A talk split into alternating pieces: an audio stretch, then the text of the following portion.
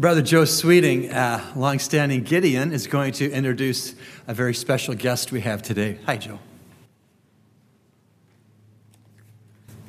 Thank you, Pastor. Brother Jerry, Pastor Fred, and Sister Helen, who's part of our local camp. Sister Trudy Hewitt, who is managing the controls upstairs. Pastors, elders, deacons. Good morning, church.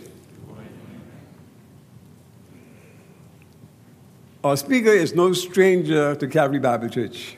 He spoke to us in 2015. He is the local president of his camp in Colorado, and also he is also a former international officer for the Gideons International. Our speaker, Brother Mark Hewitt, will come before us and speak on the Gideons International, an update. Brother Mark Hewitt.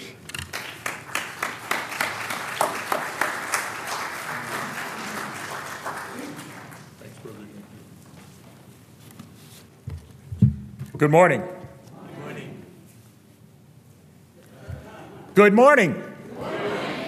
Praise the Lord. I want to introduce you to Tom.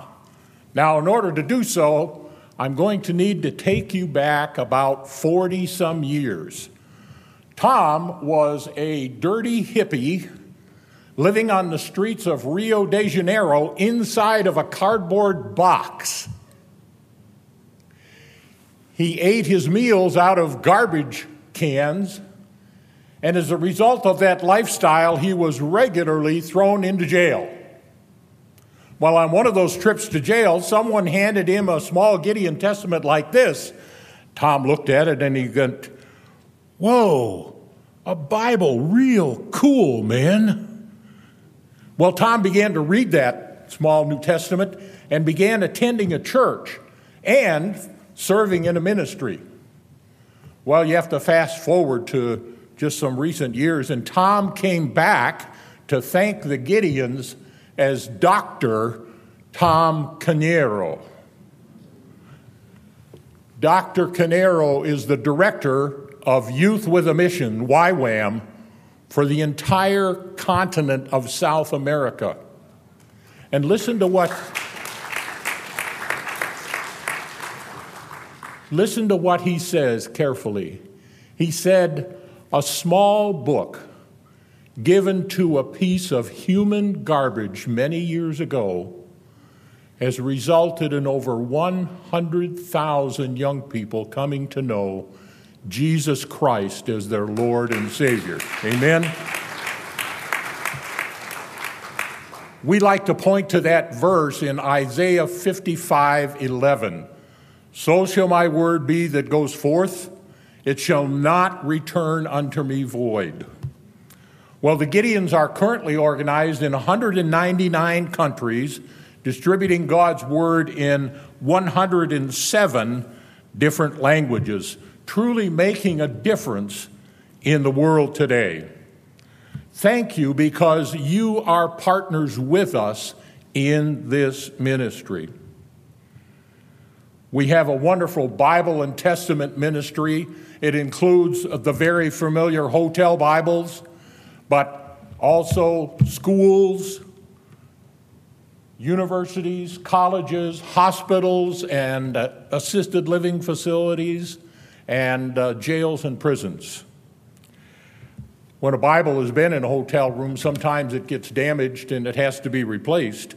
And uh, this one has been marked up you might be interested. It says, I was a sinner. I was a thief. The only time I used God's name was in vain. Now I am a new person, set free, saved, born again. I'm so excited. God bless you, Mary Hitchcock. You see, that Bible really got used in that lady's life. Well, our Bible in Testament ministry extends to schools, and it's difficult for us to get into schools in the States anymore. But this young lady dropped us a note. She says, I'm a 13 year old girl who has not really been much of anywhere, uh, not even to school, unless it was to go to another home. Uh, she says, uh, My life has changed since I received that uh, little Gideon Testament. And I took it home with me and I read it through two different times. I had been brought up only worshiping one God, Satan. And by the time my parents found my New Testament, they said I had to be punished. So my father set the Testament on fire while I was holding it. And she closes and said, Now I'm living in a foster home with some very nice people that go to church on Sunday. I'm one of many that the Lord Jesus Christ saves just in the nick of time. Bertie Joe. Amen. Our Bible and Testament ministry extends to different parts of the world. Natasha was a teacher in Nikolaev. She was one of 10 teachers who received Jesus Christ as her Lord and Savior during a distribution. And she says, It was a great miracle in my life to come to know Jesus as my Savior. Now maybe I can correct many years of mistakes I have made with the students. Natasha in Nikolaev. John 14, 6 probably describes it best. This is Jesus talking to doubting Thomas, remember? And he said, I am the way, I am the truth, and I am the life. No one comes unto the Father but by me. Our Bible and Testament ministry extends to jails and prisons. A young man by the name of John uh, in his own words, says, I left home at 16 years old. My mom hated me. By 21 years old, I was totally out of control. I had no family, no friends, no hope. After trying to shoot someone in a car, I was arrested. However, in my jail cell, there was a Gideon Bible. I'd never read a Bible before. I learned about the love of Jesus I prayed for the first time and was forever changed by giving my life to Him. After my release, I became a pastor. My life has been transformed from pain and suffering to joy. John Kreiner, Denver, Colorado. It's another scripture verse that we like to use in those situations, and that's Hebrews 4:12. For the word of God is quick and powerful and sharper than any two edged sword. Amen? Well, Pedro Martinez was a young man. He was working in construction in the Dominican Republic. He was working on a school, and one of his friends found a little dirty book in the trash and gave it to Pedro, and Pedro began to read it. And uh, he attended a church and he accepted Jesus Christ as his Lord and Savior. Now, Pedro Martinez is the pastor of a church in Santiago, Dominican Republic. Well, sometimes there's a lot of hurting people in the world that desperately need help. And I want to share you this Bill's story. Uh, Bill says, You helped save my life. Not, he's not talking to me, he's talking to you folks. You helped save my life. You see, Bill was a salesman and he lived in Ohio and he was on a business trip to uh, Cincinnati, Ohio, and he stayed in the uh, uh, Quality Inn and Suites in Cincinnati, Ohio. He says, and this is a vast understatement, my, lot, my life was uh, in bad shape. My wife of 24 years had just left me for another man. My oldest son was uh, on home release because he had been arrested many times for drugs and uh, prostitution. My daughter is uh, in the women's prison, and she has been arrested many times for the same thing drugs and prostitution. My middle son lives in Columbus, Ohio, and he's a member of a gang, and I haven't seen him for over a year. And my youngest son is in school. He's in trouble and I worry about him. Bill goes on and says, Two weeks ago, I received notice that my company was consolidating, and at the end of those two weeks, I was going to lose my job. For the first time in 25 years, I would not have a job. I, am 43 years old and I would be unemployed. No one would want to hire me. I checked into my room and I unpacked. I took out a 22 caliber pistol and laid it on the bed and turned the TV up real loud. And then I reached into the nightstand to get a pen to write a note saying how sorry I was for all, all of the trouble I've caused in people's lives. And he said, I came out with a Gideon Bible out of that nightstand. And I just looked at it for a while. I'd had been to church since I was a very young child. He said, Something in that book called out to me and I began reading in the New Testament in Matthew and read through the Gospels and got into John. And he said, I couldn't put that, couldn't put that book down. He said, I realized finally that there was someone that loved me. And he sent his son so that I would have a second chance in life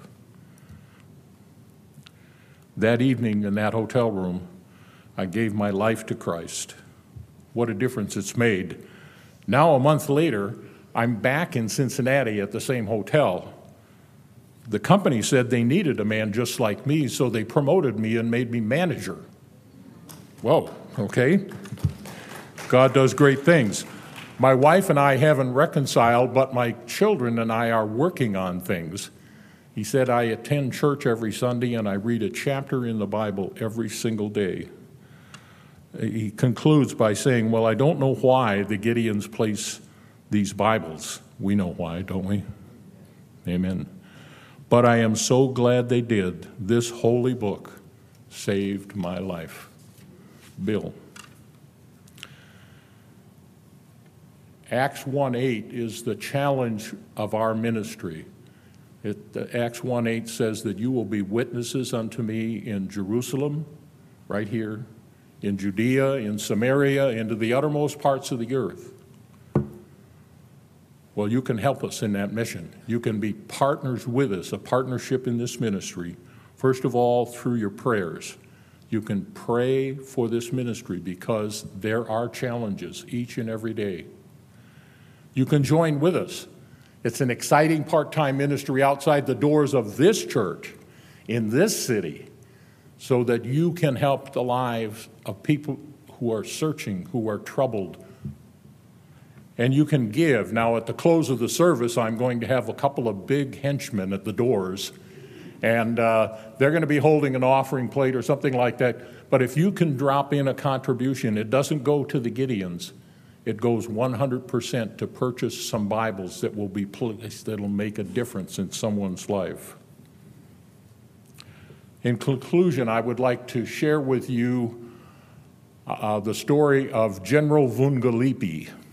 I met General Vungalipi a number of years ago, and he is a, an intimidating man. I'm a pretty big guy, but I look small compared to him, if you can imagine. And he says in his own words, I was a boy soldier at nine years old. At 16 years old, I became an officer, a sharpshooter, and an executioner. A Christian pastor was given to me for execution. He had been convicted of un- unjustly of a crime.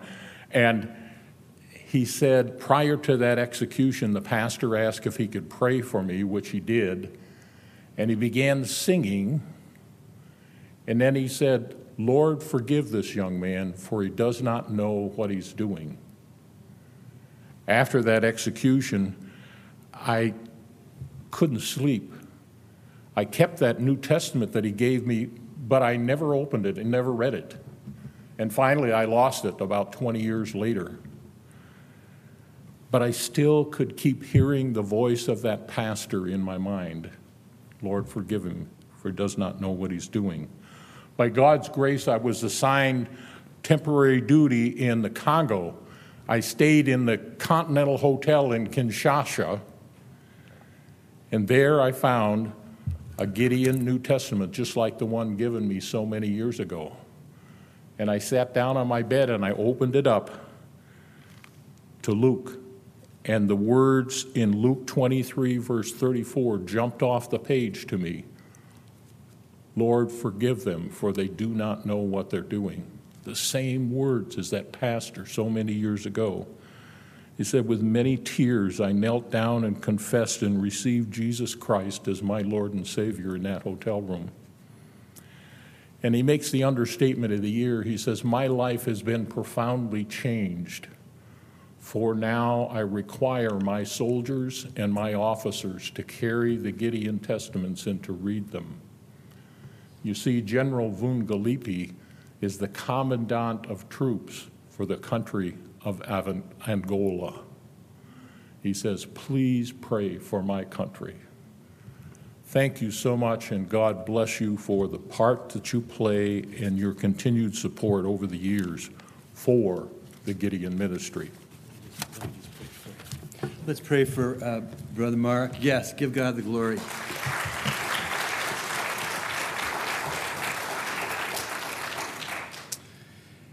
Heavenly Father, we thank you for the power of the gospel. It's your power unto salvation for all who will believe. Thank you for this little teeny window hmm. that Mark has opened for us to see how you are blessing your word through the ministry of the Gideons.